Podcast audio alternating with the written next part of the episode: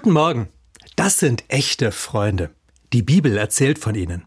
Einer von ihnen war krank, war gelähmt, konnte nur noch im Bett liegen. Da hat er von Jesus gehört. Der soll in die Stadt kommen. Der hat schon andere wieder gesund gemacht. Bestimmt kann Jesus helfen.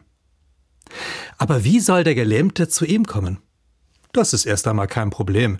Der Kranke hat echte Freunde, Gott sei Dank. Die tragen ihn hin, samt seinem Bett. Aber kaum sind sie angekommen, da haben sie ein Problem. Das kleine, aus Lehm und Stroh gebaute Haus, in dem Jesus spricht, das ist rappelvoll. Auch draußen an der Tür und an den Fenstern drängeln sich die Menschen. Da ist kein Durchkommen, keine Chance. Für den Gelähmten ist das nichts Neues. Nicht voran können, nichts machen können, das kennt er. Das Leben findet für die anderen statt. Ihm bleibt sein Bett. Bitter. Das wäre jetzt seine eine Chance gewesen. Jesus begegnen, vielleicht gesund werden, endlich dazugehören und ganz normal leben. Ohne seine Freunde wäre er nicht einmal bis hierher gekommen. Aber die Freunde, die hat er. Und die sind nicht bereit, so kurz vor dem Ziel aufzugeben. Der Gelähmte spürt, dass sein Bett sich wieder bewegt. Und er hört seine Freunde. Wir gehen auf das Haus, rauf aufs Flachdach. Vielleicht hat sich der Kranke noch gefragt, was das bringen soll. Aber da haben sie schon angefangen, kurzerhand ein Loch ins Dach zu machen. Einfach durch das Holzgeflecht und die Lehmschicht hindurch. Unglaublich dreist. Aber Not kennt kein Gebot.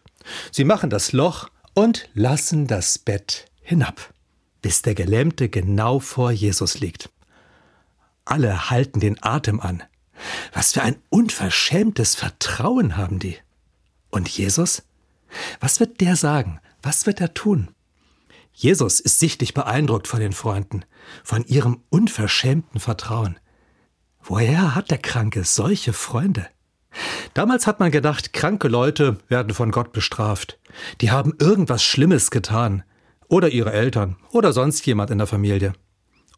Bestimmt haben das auch viele gedacht, die jetzt zu Jesus gekommen sind. Wer krank ist, der ist selber schuld. Da kann man nichts machen.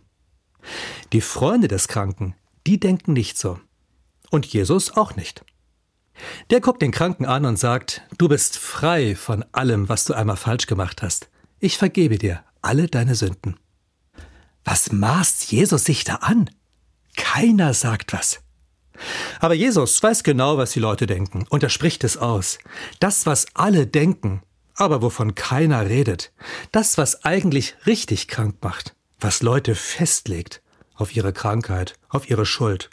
Jesus wendet sich wieder dem Kranken zu.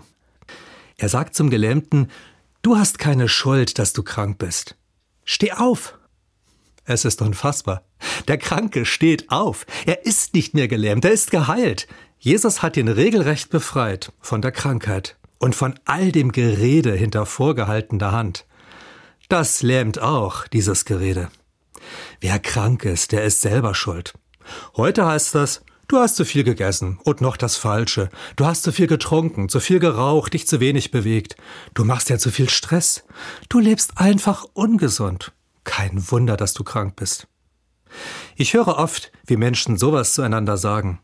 Manchmal sagen sie es auch nicht laut, aber man merkt, dass sie es denken.